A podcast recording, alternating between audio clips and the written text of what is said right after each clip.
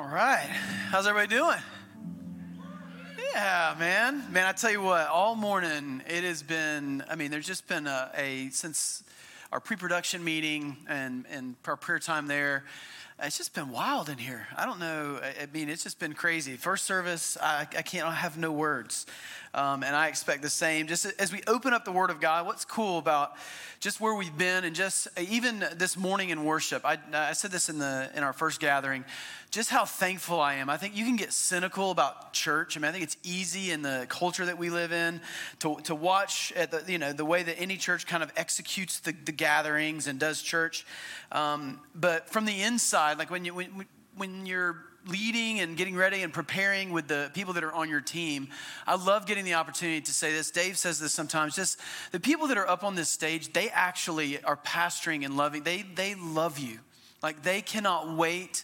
This is not about them, to lead you beyond themselves, to see Jesus, to see the cross, to see what's possible for you, to see that it's possible to allow the light of Jesus to invade your soul. And they, they when they're coming out of their shoes, I mean, Abby's up here doing full-on aerobics. And I'm like, I know that that's like a real, the beat of her heart. And Gerald's and, and Aaron's when he leads, and, and Gage when he's in the in the drum cage. I look through the glass. Sometimes you can't see because there's a reflection. My man is leading worship in there. He's got all kinds of gear and crazy things y'all don't even understand. And he leads you beyond the veil to experience Jesus and experience the Spirit of God in the gifts that they gave. But it's just, I I, I want you to know that they believe everything that you see in the expression of worship that's happening up here is absolutely a real, authentic thing that I'm so thankful for. I just felt very gift, like just a, like they're a gift to my soul as my friends and the people that lead this church and lead us into worship each week. It's pretty incredible how God works through them. And um, yeah, just an amazing, amazing privilege. Uh, to be led in worship today. If you got your Bible, we're in Acts chapter twenty, and I love this. Speaking of the Spirit of God moving, um, you see some crazy things in Acts chapter one. I mean, Acts chapter twenty. Um, you know, we've we, as we've traveled through this book, there's all kinds of things that happen. But this, some of the more bizarre but awesome things you, you see in uh, these last few chapters as we went from uh, nineteen or eighteen, nineteen, and, and twenty. It's just there's some crazy miracles that are happening. I mean, you got Paul's hanky ministry where people are touching his hanky and getting healed. I mean, it's crazy. Um, and, and this one is no different. But it's interesting as you look at the Apostle Paul, and if you if you know who the Apostle Paul is, I mean, the Apostle Paul was somebody who persecuted Christians. Educated Roman citizen, had an amazing resume, and he was charged with shutting down the ministry of Jesus, shutting down the disciples, shutting down this thing they called the way. And he was glad to do it. Even people, he, he didn't mind violence, he didn't mind shutting it down by ending someone's life. That was the Apostle Paul. And then Jesus intervened on his road to Dam- on the road to Damascus and changed Paul's life forever and, and changed everything about who he was. In terms of seeing a U-turn and the power of the Spirit of God, you see that in those in those in Acts chapter seven, and Acts chapter eight, Acts chapter nine. You see the, the transition of the Apostle Paul and how things changed. And in this passage, you begin to see some things that honestly, for me, are convicting because the Apostle Paul, it says, didn't care about his life. And when I look at our culture, when I look at where we are in life, when I look at how we spend our time, if I looked at my own bank account, if I looked at yours, we'd have to admit we care about our lives, what we spend our money on, what we spend our lives doing. But he, he literally says, I'm not worried about my life. All I'm worried about is the mission of God. It's interesting as I was reading this passage, I said this to Beth. I said, I don't know what it is, but I, I thought about Frank Sinatra, who I love. Don't, don't think I'm knocking Frank. These kids over here are like, who is this Frank Sinatra you speak of? We have not heard him. But anyway, when I'll just talk to, to y'all since y'all don't know much about Frank. Um, Frank Sinatra, near the, like in his career, he had this amazing song. It's almost called like his epitaph, like his farewell to, to life. Anybody know the name of the song? Come on. I did it my way. Look at these people are educating you. This is what you call elders, teaching you, like taking the knowledge of their era and giving it to you. Uh, I did it my way. Listen to some of the words of this song. I love it. It's fantastic. But it is, it is like the opposite of what we read in Scripture and what the Apostle Paul did. He, he says, and so I faced the final curtain. My friend, I'll make it clear. I'll state my case, of which I'm certain I've lived life, a life that's full. I traveled each and every highway and more, much more. I did it my way. Yeah, let's keep continuing. I just think this is great. Regrets, I've had a few, but then too few to mention. I did what I had to do. I saw it through without exemption. I planned each charted course, each careful step along the way, along the byway, and more, much, much more. I did it my, there we go. Look, it's just very good. Y'all y'all sang way better than the nine. They must have been still needed a few sips of coffee. You guys have had some good sleep. You're awake, you know, it's a later service. The opposite is what we see in Scripture. And when I, but I, we all relate to Frank, like this idea of wanting to do it our way, like be the captain of our own ship. I mean, that is the, the breakdown in the Garden of Eden. But the question that's on the table today is, it, is have we moved past that? Like, I think sometimes we, we we find ourselves in the American church, in our culture, in the West, in a comfortable place of singing the songs, championing this life of following Jesus. And then you see the sacrificial, and just to, to, to take it down a notch after we got Frank Sinatra, everybody in this story in the book of Acts, they all die, giving their life away for the cause of carrying the gospel. They really believe to, to the, the nth degree that everything they could that they could give to the, the mission and vision of, of carrying the gospel to the people around them, to the ends of the earth. They thought, this is the only thing that is worthwhile. So as you read this passage, I, honestly, I was looking at it with conviction as somebody that's chosen the, the, the career path as a pastor. Is that my life? Am I willing to lose my life? Ha- has the... The idea of self-protection drifted into the background as the mission of God stays in the forefront? And that's what I care about. Do, and do I walk out fearlessly into the world that I live in, sharing the gospel? I mean, I get nervous to tell people I'm a pastor sometimes. Like, this is just going to make it awkward. Should I really do it? You know what I mean? People are going to hell. And we worry about who we are. And so I, I, there was a conviction as I was reading this passage and looking at the life of Paul and thinking, how? How, how does this happen? How does somebody begin to live their life in the way that he lived? And I love that this, this passage, in short order, just highlights some things that, that convict us in the heart in such a good way. Like they they make they make us ask this question. And so we're going to talk about some of the amazing characteristics of the Apostle Paul, but also the how did it happen? How did the Apostle Paul come to this place? How did the disciples, how did the churches that we see in the book of Acts become these, these beacons for hope, this, this light that they shined in a dark world during the Roman Empire? And how does it, what does that mean for us in the world that we live in? So if you got your Bible, we're going to start in verse seven, but if you if you uh, if you're tracking along with us, there was a there was a riot in Ephesus in, in, in Acts chapter nineteen, and you you see that the, the gospel a lot a lot of people were giving up their, their way of life early on in the, in in Ephesus, but over the two year reign and the, the couple of years that the Apostle Paul was there, it was disruptive because a lot of people loved their life because they wanted to do it their way.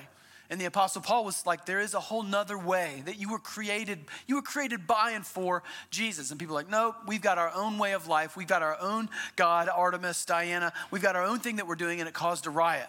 So we see that the gospel is disruptive, that the gospel can cause a riot, but it changes everything when we realize the truth. As sinners, we, we hold on to the things that we believe are our saviors. The Apostle Paul continues to minister in Ephesus. And we find out in this passage, as you get to the, to the end, he spends about three years in Ephesus.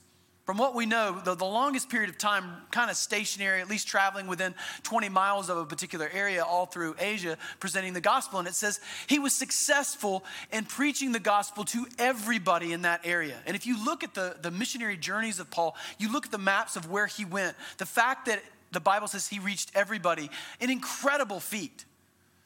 But along the way, we've seen these amazing miracles that have happened.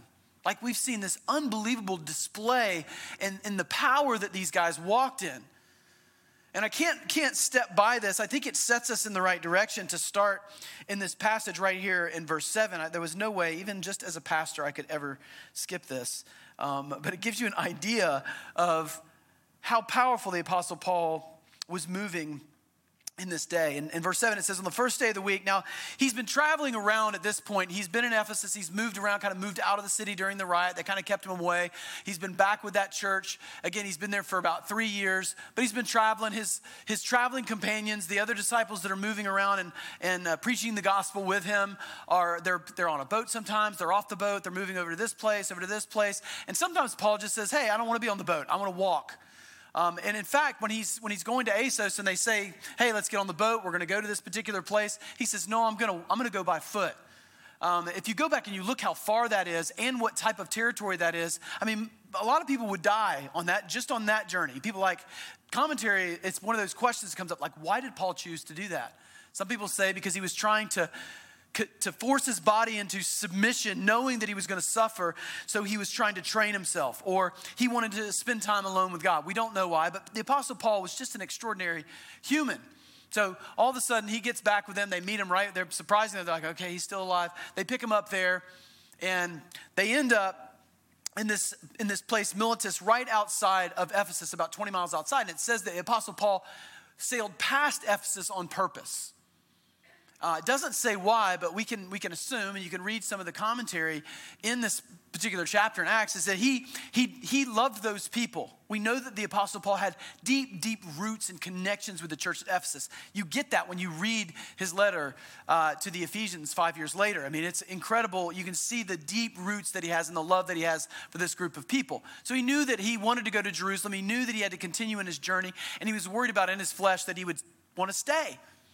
That he'd want to want to be there. Plus, they just had a riot, you know, pretty, you know, not not too in the too far past. So he's just like, you know, maybe I'll I've already disrupted enough there. Maybe we'll sail past it. But he wanted a, a last kind of like this was his, you know, Frank Sinatra moment, talking to them about, hey, this is the way that I did it. This is the way that I walked in life, and this is the encouragement that I have for you as you're going to continue to carry the torch here in Asia, which would become later on uh, Greece, what, what, what we know as uh, common day, uh, modern day Greece.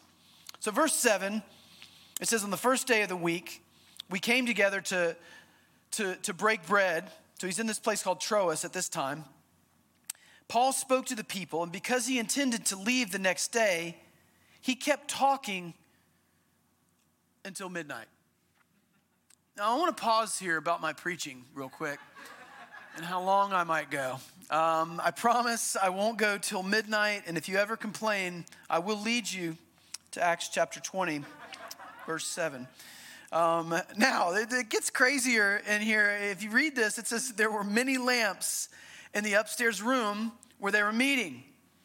Seated in a window was a young man named Eutychus, who was sinking into a deep sleep as Paul talked on and on. I know, guys, I know what you're thinking. Don't fall asleep. Read what happens next. When he fell sound asleep, he fell to the ground from a third story. I know, I, I laughed so much in the first service, but I realized the guy dies here.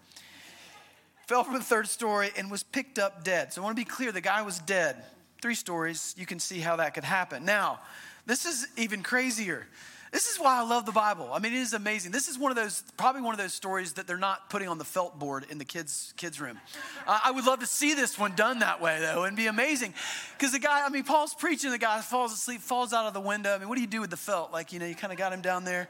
He's down. There's a little blood. Uh, and then the Apostle Paul, it says that he jumps on the guy. Like he goes down there like, no worries. I know I've been preaching till midnight. I know I got to get down there. I mean, what, what does it say here?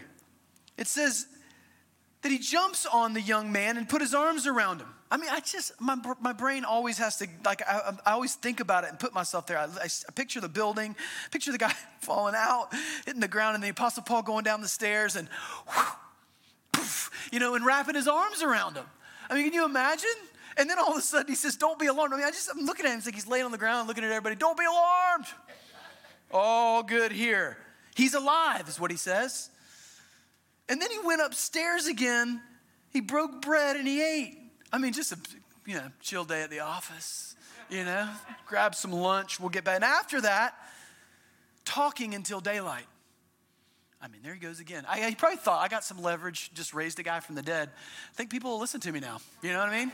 Nobody's falling asleep after that one. I mean, seriously. The people took the young man home alive and were greatly comforted. I mean, I just, the amazing scene. I mean, it kind of sets you in the, in the idea of just the, the, the world that we live in. Like, you see some extraordinary things that sometimes I think there, there, there feels like a disconnect. Dan beautifully said this a few weeks ago. Like, we often read this and it's like, all right, so when are you going to start exercising faith like the Apostle Paul? And we, we feel the, maybe there's some conviction that we need in that. But there's also like, you know, the, the warning of trying to run out these doors and, and do it just like Paul did, or putting ourselves. One, you're not the Apostle Paul. I mean, I just, this was a special time. This is a special outpouring of what God was doing. But the Apostle Paul comes and he, again, he's sailing around this kind of area around Greece and Asia. A lot of people are coming to know Jesus as he's moving around, preaches that message, and he's back on the boat, and he ends up in this place, Miletus, about twenty miles from Ephesus. And Paul sent to the Ephesian, the leaders, the elders of the church, it says in verse seventeen, it says, when they arrived, he said to them, you know how I lived the whole time I was with you. A little different than what Frank said in his. He says, from the first day I came into the province of Asia, I served not myself. I didn't do it my way. I served the Lord with great humility, with tears, and in the midst of severe testing by the plots of my Jewish opponents. You know that I've not hesitated to preach anything that would be helpful to you, but have taught you publicly from house to house. He's saying, I didn't, I didn't step around anything that was difficult. The Apostle Paul was creative. We found that. Acts chapter seventeen, he used their pagan poetry to lead him to Jesus, but he never sidestepped the gospel and he never sidestepped the truth. And he's saying, I was creative, but I always taught exactly what God wanted me to teach, and I taught it from house to house. I've declared to everyone, to Jews, to the Greeks, that they must turn to God in repentance and have faith in our Lord Jesus. And then we see in these three verses, just, I sat here and just read these, these verses over and over again and thought about what they mean for the church and following Jesus. And in verse twenty-two, it says, and now, the Apostle Paul's saying, compelled by the Spirit. Again, he's saying goodbye to these people. At the end of this passage, there's going to be tears because they love him. These are his people. These are the people he's closest to. He loved the church at Philippi. We all know that. He loved that, that, that the Philippian church, but he spent more time in Ephesus than anywhere. He loved the Philippian church because of the amazing way that it started. He knew the, the planters of that church. One was a Roman centurion, remember? Singing at midnight. I mean, the Lydia, who was the wealthy, you know, lady that, that made clothes. She was probably in the design world, you know. And then you've got a slave girl that was demon possessed, you know. Two two secular women and a, a Roman centurion are the planters of the church in Philippi. So he loved them. Ephesus, these were his people. Like, he was there. These were his friends. These were. It's why he didn't want to get too close. He said, I'm going to stay twenty miles away because I know I'm supposed to go this way. I know I'm supposed to go back towards Jerusalem. And he says, and now, compelled by the Spirit, I'm going to Jerusalem, not knowing what will happen to me there. He says, I only know that in every city, the Holy Spirit warns me that prison and hardships are facing me. However, I consider my life worth nothing to me. My only aim is to finish the race and complete the task the Lord Jesus has given me. The task of testifying to the good news of God's grace. Packed into these three verses, I just saw four extraordinary characteristics of Paul's life that I think we need to sit and see and ask the question, how, how could this be possible for me? If we are following, if this is, Acts is not something that we're just supposed to look at and go, well, they did a good job. It is something to, to lead us to see, because we're in the era that acts like Jesus has ascended, the church has exploded and is moving. The reason we sit in this room in Jacksonville Beach is because of the faithfulness of the ones that have gone before us, time and time again, sacrificing their lives for the thing that they believed mattered most, which was the gospel. Their resources, their lives, they, they laid them at the feet of Jesus. And for, for all of them, it meant their death. Everybody dies in this story. All of these people are going to give their lives away for the cause of the gospel. So what are these four extraordinary characteristics? You can see them right here. I mean, the first one is freedom from fear. The Apostle Paul was not worried. He says, I consider my life worth nothing. I'm going to finish the race. I mean, John Piper says that this is that passage where you realize in the gospel story, it's better to lose your life than to waste it. It is better to lose your life than to waste it. I mean, that is a big, a big statement. And the Apostle Paul would say even to the Philippian church, I count everything a loss compared to the surpassing knowledge of experiencing and knowing Jesus Christ, my Lord.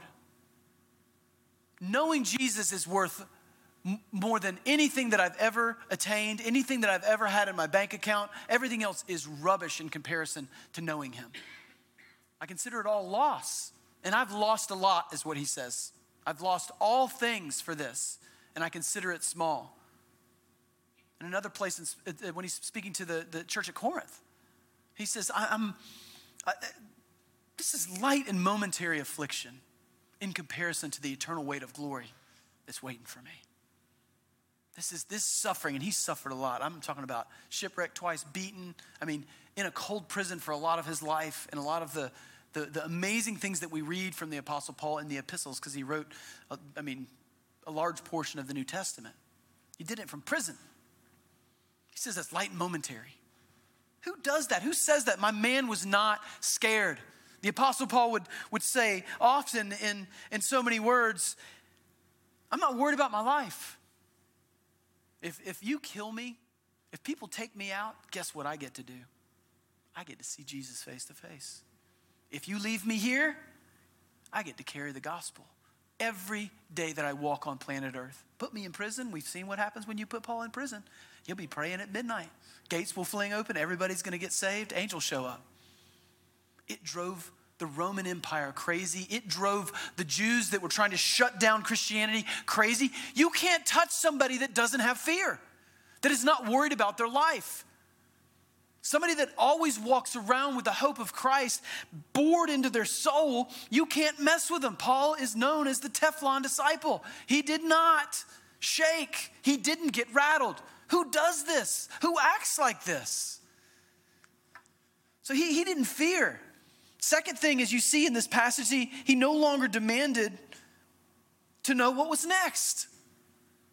Right there in the passage between twenty-two and twenty-four. What does he say? The Holy Spirit's telling me, I'm, this is where I'm headed, and I don't know what's waiting there for me. I'm going to Jerusalem, and I don't know what's coming. So not only is he not worried about his life, but he's also not demanding to know what's next. Like, how's this going to go down? Let's plan it for a while. We're gonna we're gonna we're gonna get out the maps, and we're gonna figure out how many bathroom breaks we're gonna take between here and San Francisco. I mean, he, there's no he's not in that zone. And I read, this is where I stopped and I thought, this is challenging to me because I demand to know what's next most of the time in my life. I don't know about you, but I, I, I mean, I'm, I'm pretty spontaneous, but I also, like any human being, I want to know what's next. I want to know how to fix it. I want to know if trouble comes, what's the exit plan? I want to know what's happening down the road. Imagine somebody just saying, you know, you got, and this is the way Jesus told us to live our lives. Tomorrow has enough worry of itself, but we plan to the nth degree in our society and in our world right now. I mean, our retirement plans, our bank accounts, our living circumstances, our health, everything, we put barriers in place. And I'm not telling you not to have health insurance and, you know, be a, be a somebody that's not wise. I'm just saying that seems to be more of who we are than what we see in the Apostle Paul. I want to know what happens. When it all comes down, we want to know how to fix it. Financially, if something crashes down on us, we're, we're looking for the plan that we've made that's supposed to save us, the safety net that we've got in place. If our health comes crashing down, we want to know which doctors do I go to, which referrals do I get, and finally I'm going to get to this place, I'm going to get to this place, and we're going to fix this, and then I'll get back to going to do a church stuff and being somebody that's involved in Christianity. As opposed to, I don't, I'm not really worried about my life. Yeah, I'm going to do the things that are wise, but my life is not my own. I'm not going to live life doing it my way because my way has sent me down the road of death. But Jesus is leading me to life. And he says, I can live my life for what matters most. The Apostle Paul, he didn't have fear and he didn't demand to know what was next. But I stand in life many times in a place wanting to know what's next. God, tell me what's next. I'm not going to, I'm not going to risk. I'm not going to head down that road unless I know what's next. What if we don't? I mean, the pandemic rattled so many people's cages. And I'm not saying it was a good thing, but in some ways, it was a wake-up call. It was a wake-up call where God was going, I've, I've been trying to tell you that nothing down there is solid ground. It is, it is dying. It's a dying world in need of redemption. It has been groaning since the first sin was committed on planet Earth for redemption. And it is shifting sand, and there's an enemy telling you that there's something that you can put under your feet that will hold you up, and it's a lie. And a lot of us saw it in twenty twenty. That happiness cannot be hinged on money and our expectation of what might happen in the future and how we plan. That right there, reading that and absorbing that into my life brought conviction. What do I spend my time doing? What do I spend my money on? How do I think about my life? He was fearless. He didn't demand to know what was next.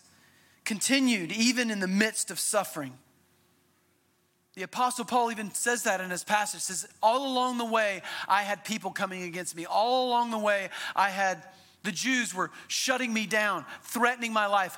Every moment, every turn, and I didn't stop. And he's telling them. In some ways, I read this, I'm like, is Paul arrogant? Like he's, he's, you know, but the Apostle Paul, he always gets back to that place of, of explaining how God put him in the place that he's in, how it's possible that he's doing these things. But he, he had no fear. He didn't worry about what was coming next. He still moved. And in the midst of suffering, the Apostle Paul, even so much as had a massive issue. We see, again, in a letter to the Corinthians, he's talking about the thorn in his flesh. We don't know exactly what that was, but, you know, I imagine it was a physical ailment that was, he, he begged God three times. And God's response to him was not to remove the thorn, but to say, my grace is sufficient for you. And God continued, the Spirit of God continued to speak to him saying, my, I am made, people will see me. I will be more glorified in your weakness than in your strength. I, I will, my, everything will be made perfect in your weakness. You will see how much I love you. Your eyes will be opened in your weakness to how much I care about you and how much I care about them. And the Apostle Paul kept moving. What a, I mean, that just rattles me to the core in some ways. Because we are, let's get back to it when we fix everything. I mean, that's the world that I, I mean, let's be, I'm just trying to be honest. Like, I'll get back to serving the Lord when I can fix all of this. If, if I'm in the middle of suffering, if I'm in the middle, immediately the most, the, the human response, that's why I look at the Apostle Paul, I'm like, how? The immediate response is, if we get injured in some way, we're going to take care of it. Everything else is on hold. We got to fix this. Financial problem, we got we're gonna fix this. Hey, I'll get back to this whole serving the Lord when we get when we get the when I get enough money, or hey, I I've I, my whole being, I need to be married. Like I gotta get married, and when we, when I get married, then we'll figure out how this, you know, running the race, all that stuff. But right now, we are we are gonna swipe a few times. We got we got to find somebody tonight. I mean, this is gonna be, you know, I need a I need a partner and to, to run the race with. He's cute, Christian. twenty-seven degrees of compatibility. He meets eight. That's the best I've gotten so far. We're going for it. I mean, we, we were going to fix that first. And then we'll get to that place of moving in to carrying the name of Jesus and being a minister of the gospel in the places that God's put us. Or contemplating, maybe I'm supposed to go into the mission field. Maybe I'm in the mission field in my cubicle in the place that God's put me. But no, we gotta we gotta figure out the financial thing. My health issue, I got a I got a big health thing.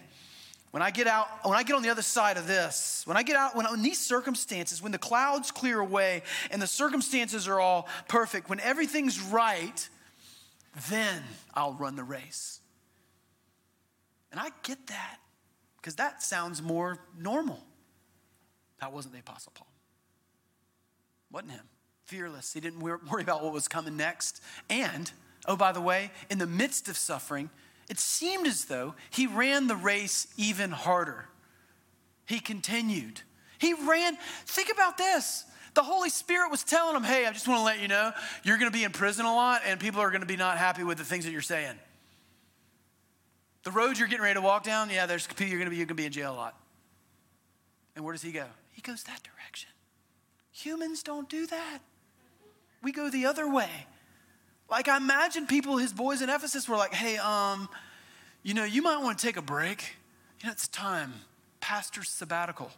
Like, you need to go to, to Assos and get a, a drink with an umbrella in it and chill out and get a tan for a while. You've been working hard, bro. You've been grinding, man. And those people want to kill you, so you might want to not go there. Yeah, that sounds like a good idea. No. Crazy town. That's where he went. Prison awaits you. Suffering awaits you. But that's where he was headed. That's where he went. He continued even in the midst of suffering. I mean, he told Timothy that. He said, indeed, all who desire to live a godly life and follow Jesus will be persecuted. You're welcome. I mean, that's the life. I mean, if somebody told you, follow Jesus and everything, all of life is going to be easy. I mean, that would be the worst, most unbiblical message they could preach to you.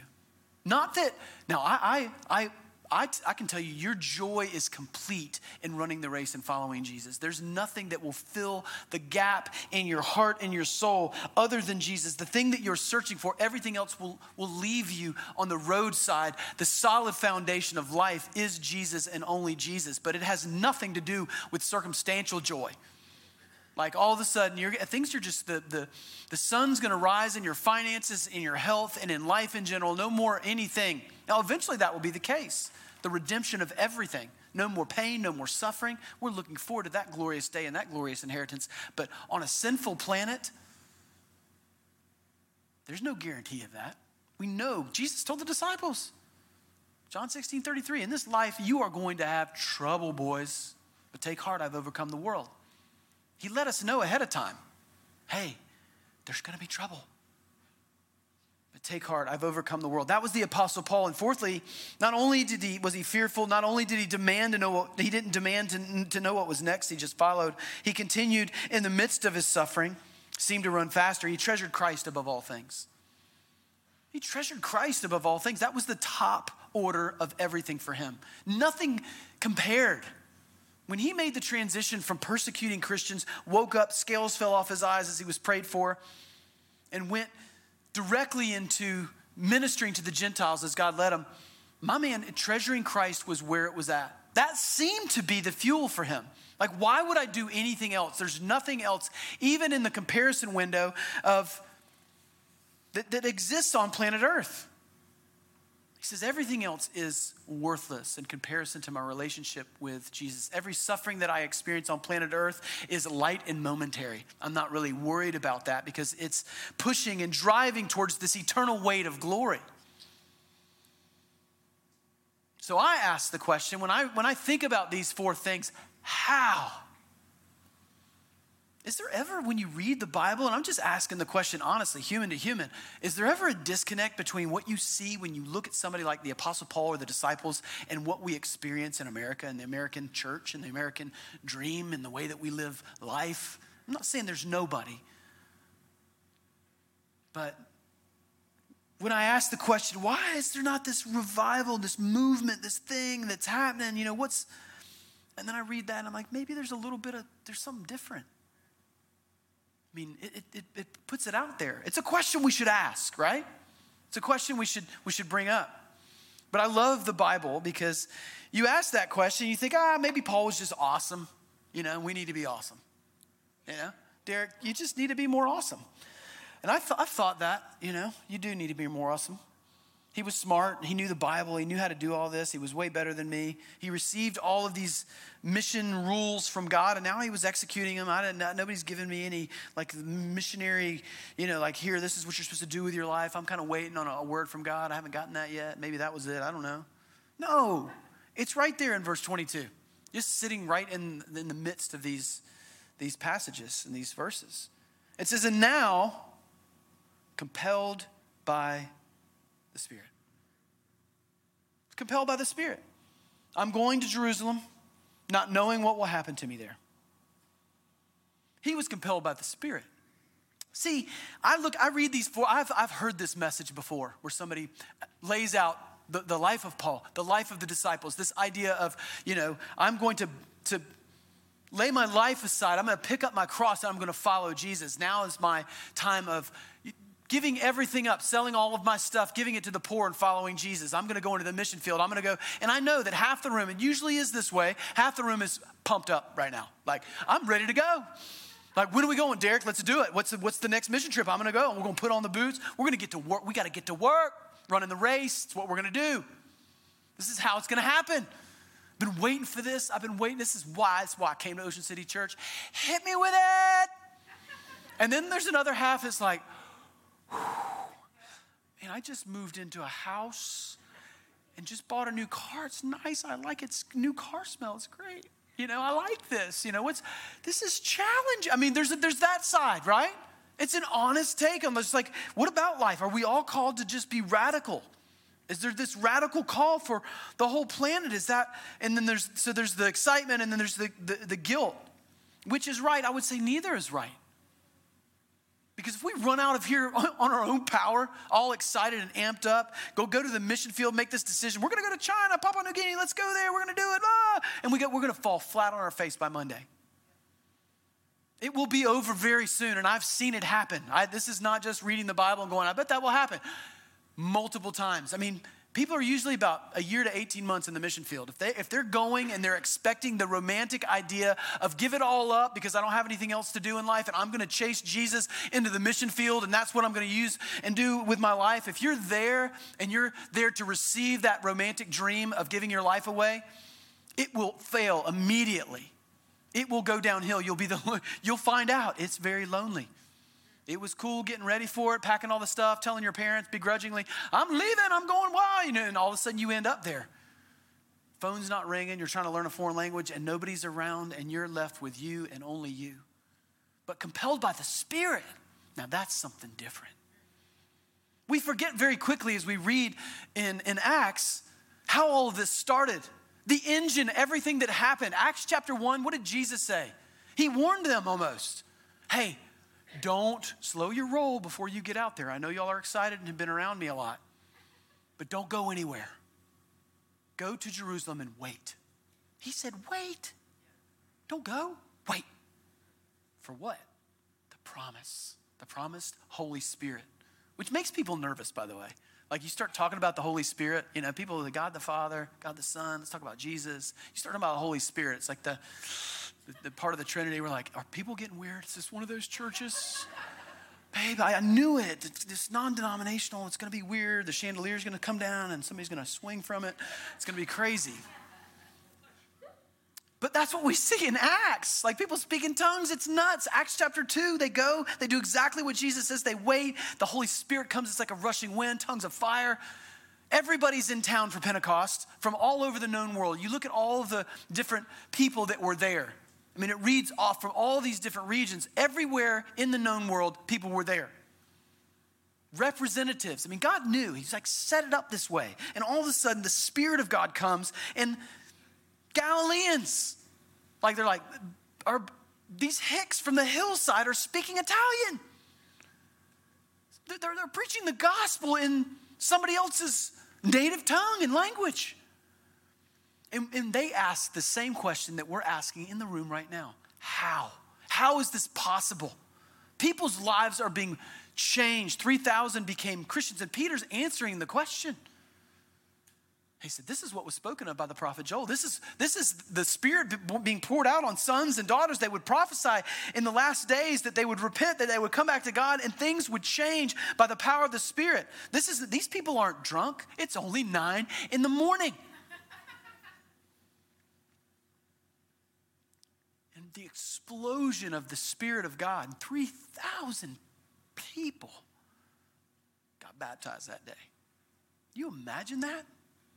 I mean, I, I just get the picture of the guy that was there and he went home. Like all these people are going back to their homeland, ex- had experienced Jesus to spread the gospel more. And people are looking at him going, bro, what happened to you?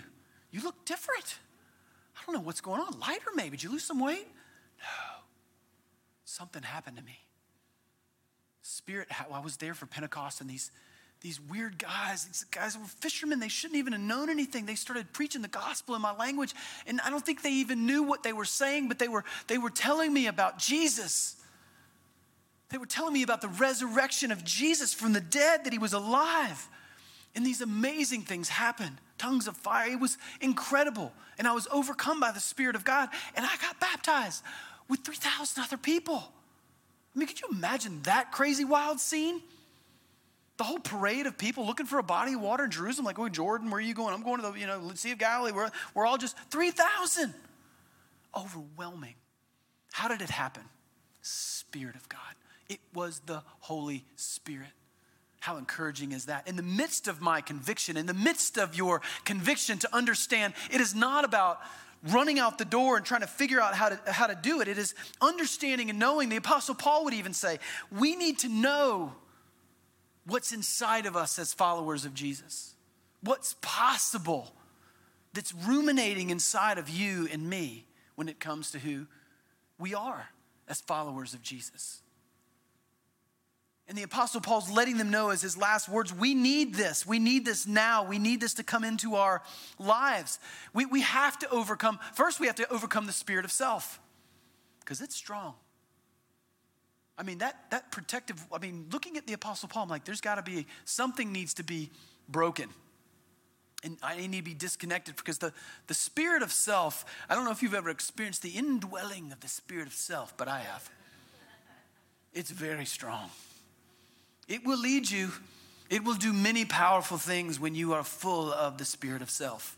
And and you know where, when you're full of the spirit of self, just overcome with the spirit of self, you know where it leads you? To self. It leads you to self. You will protect self. You will do anything. You will do anything. You won't do anything that will injure self. You will actually do everything you can possibly do to protect self, to, to gain things that are for self, to collect things along the way that help self. You will do a lot of things along the way to make sure that self is okay, because that's the way that we do it here on planet Earth. I will make sure that I've got a barrier around. I've got enough stuff around. I got enough retirement around. I've got enough things around to protect self, because I want to make sure that self is okay. That's the spirit of self. And we all understand that. I think everybody in the room does. But we look at the life of Paul. He was not there. I, what did he say? His words were the opposite. I don't care about my life. How does that happen? Spirit has to overcome it. I'm not about myself. I've led people to Jesus. tenth grade, brought them to youth camp. Gave their life to Jesus, and they'll be there in heaven waiting on me. forty years and you got one. The rest has been about self. Congratulations. Give you a muffin after the service. No, you know what I'm saying. I'm talking about life changing as a result of what's happening inside the heart and inside the soul. And I see it ruminating over the last year or so here at Ocean City Church, even in worship, like there's something about to explode, but sometimes we don't even know what it is or what's possible in that. And I think we're on the on the cusp of miracles, because we're people are, sometimes will just spout off, this is a revival happening in Jacksonville. There's not. I mean, I'll just say that as boldly as I can. I don't care. I mean, I can take the percentages and lay them out in front of you just very quickly, and we'll realize, okay, yeah, there's not a revival. Based on past revivals. But there could be. Because when the Spirit comes, when people wake up, what the Apostle Paul prayed for, you look at this in, in Ephesians chapter one. Think about it. It's the same group of people he's talking to five years later. He's in prison. He's telling these people, hey, this is what I want for you. I'm super stoked that the church has exploded in, in Ephesus and things are happening. But this is what I want you to know, how I pray for you. He says, for this reason, ever since I heard about your faith in the Lord Jesus and your love for all of God's people, I've not stopped giving thanks. He's like, I love you people. I remember you in my prayers. I keep, this is what I ask. Think about what he's asking here. He says, I ask that God, the, the God of our Lord Jesus Christ, the glorious Father, may give you what? The Spirit of wisdom and revelation. That's not just like earthly wisdom. He's wanting them to have the spirit of wisdom and revelation, to see something that, that nobody else in a normal situation on planet Earth with their earthly eyes and ears would see or hear. So that you may know him better. I pray that the eyes of your heart may be enlightened in order that you may know the hope to which he has called you. He's saying, I want you to see something. I want you, I want you to be, be, begin to make the connection between what you see in the lives of the people that are full of the Spirit and, and why that exists.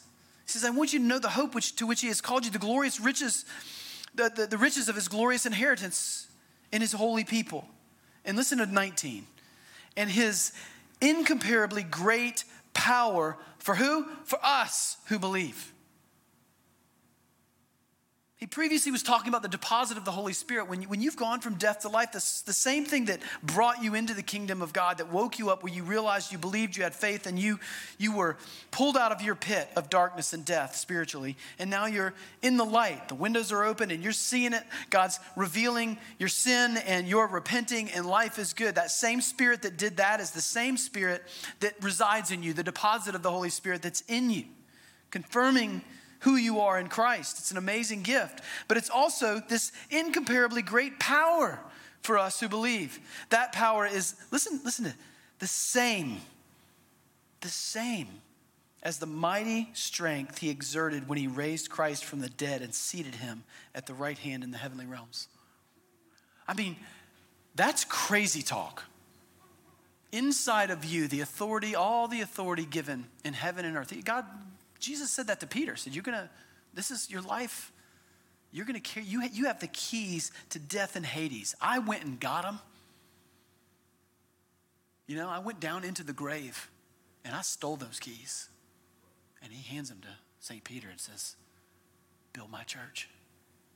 Spirit of God in you, same power exerted to raise Jesus from the grave. The possibilities in the room for you and for me, they don't rest on our shoulders as a weight. It's a freedom to understand and know in my weakness, in the spot that I am, in the job that I am. I think we're going to get to heaven and there's going to be got people that are like, yeah, I, I just was a lawyer.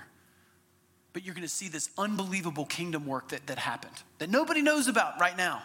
You're going to see a janitor that's going to be in heaven, and there's going to be this massive crowd of people that, that you, beyond where eyes can see, that all the connections, all the things that they did while they were on planet Earth, in the power of the Spirit, in their job, in the place that God placed them. And on earth, they're nobody. They're a janitor, and the rest of the world dismisses them. They're going to be in the kingdom of God, and you're going to see them without a mop, sitting, seated at the right hand of Jesus Christ, and everybody's going to go, dude, the janitor had some mojo. Spirit of God. It has nothing to do with us, our status, who we are here on planet Earth, the banner that we wear as, as Americans that have jobs, that climb corporate ladders, and has everything to do with the way that we submit to the Spirit of God. Where are we in seeking that? I mean, those are the questions I think I'm asking this year as we go into Vision Sunday, as we talk about our mission and vision as a church. How do we put ourselves under the torrent of God's Spirit? It doesn't always happen like we see in the book of Acts. Like we don't just go there and go, all right, rip the roof off and tongues of fire now. God does it when he wants to do it. But I want to be in the place. It's just like, hey, if you want to get wet, you're going to have to go outside when it's raining, right? You know, you can't stay in the comfort of wherever. It's like, okay, I want the torrent to hit me. Well, there's a roof over your head. You're going to have to go outside. You know, it may or may not rain, but it definitely rains out here. I want to put myself in that position when it comes to the power of the Holy Spirit. Like, where where do I need to be? I want to be on my knees. I want to be at the prayer meeting once a month on Thursdays. I want to be in that place, in that space where the Spirit of God comes. I want my life in that place. I want to position myself there. I can't make it happen, but I want to be in that place where it's possible. Because then we'll see revival. Then we'll see something happen. And he can do it with any of you. You guys over there got more leverage right now in your life than, than you'll have years from now. Don't waste it. Better to lose your life than to waste it. You know, I love that this passage, when, when you end this, this passage in, in uh, Acts chapter twenty, You know, they're they're in Ephesus. This is a church that is born. One of the things that we see in the book of Acts is the Holy Spirit comes on the scene. People are changed. People come to know Jesus. And then people are knit together as the church. Like all of a sudden the church becomes this amazing thing. It is God's plan A. He takes all of these broken people that have repented and been baptized, and he says, all right, you're going to be the church. All these different people from all these different cultures over time all of a sudden become unified by the blood of Christ. And it's interesting that the disciples didn't even know when Jesus comes and says to them, hey, and they don't know that he's going to give his life away the next day. They're together. He's together with his friends, breaking bread, doing what they had done in the past, seeing things in a different lens. And Jesus is already trying to correct their lens and our lens in this moment. And when they were together in the upper room, Jesus just about ready to give his life away and bleed out on Calvary, he, he takes the bread and he breaks it. And he says, this is my body broken for you. It's my body broken for you. Everything that you're carrying, I've taken it on. Every sin that you've got, every bit of shame that you've walked with, every bit of guilt, it's on me. My perfect life, I'm handing over to you. And I'm taking this body and it's being broken. In the same way he took the cup, he said, there's a new covenant. You guys have been, the system that's been in place, this temple system has always been a picture of a, of a future Savior. And so now the system is being set aside and the Savior has come. It's a new covenant in my blood. He says, every time that you eat this meal, every time you break this bread, every time you drink this cup, you remember. That's what communion's about. It's about remembering. You remember. It's the thing that binds us together as believers, makes us brothers and sisters, not in the cheesy way like, hey, brother, but the real depth of our faith. Broken body, poured out blood. And the Apostle Paul, in all his wisdom, in, in First Corinthians chapter eleven, he, he wants us to not come to the table as a liturgical thing that we do routine, not be flippant about it, but understand and know this is a moment that we need. Just like worship, just like the, the, the sacrament of, of baptism, the sacrament of communion is to put us in that place, to remember, to put our laser focus right there at the cross of Jesus Christ, to remember that is what saves me and rescues me. I can't rescue myself. Thanks be to God, to the praise of his glorious grace that he took me from, from death and brought me to life with his sacrifice. And we remember that together as a church. So the Apostle Paul says, don't be flippant about it. If you're not a Christian, this isn't for you. Like this is not your, if you don't believe yet, if you're still in that place of trying to figure it out, that's fine. He just says, this is for the believer. Honor the table that way. So it's, that's, that's a, that's, that's part of it. And don't, you know, if you've got an issue with somebody, you know, I'm just, you know, I've got a, a grudge that I'm holding with somebody. Don't flippantly go up to the table. Figure that out. Work it out with them. Repentance is, is part of this whole thing that we call Christianity. It's beautiful. It's coming home. Work those things out. But it also, it leads us to this place of knowing and understanding that people in, in the room, today might be the day. Maybe, maybe you walked in one way, and this is my hope every week and the hope of the people that lead here is that you wouldn't walk in and nothing happened. You just heard a few good things and some notes to take, but that you walked in one way and God transforms your life and your heart and your belief in an instant by the power of his Spirit. So that might have happened for you. So if you're there and you're wondering, should I take communion? I believe in Jesus for the first time. Absolutely. Absolutely. This table is for you. It is for anyone and everyone. There's one way in and through Jesus. But it's for anyone and everyone. It's a beautiful, people think that Christianity is this exclusive thing, and it is because it's Jesus, only Jesus, but it's open to the whole wide world. So I'm gonna pray, and then you've got, you know, obviously in the season that we're in, we're doing things a little differently. I just, the only thing I would say is open the right side first, because once you open one, if you open the other side, then you can't flip it over and take the little cracker out. So just think about it. You'll look at it and stare. What is he talking about? You'll get it when you look at it. So I'll pray. God, I just, I'm overwhelmed by your grace and your love for us and your word, how it leads us.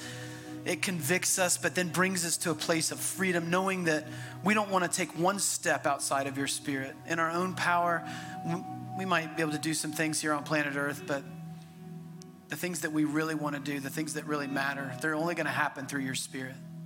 Continually lead us, bind us together as a church, because we're better together.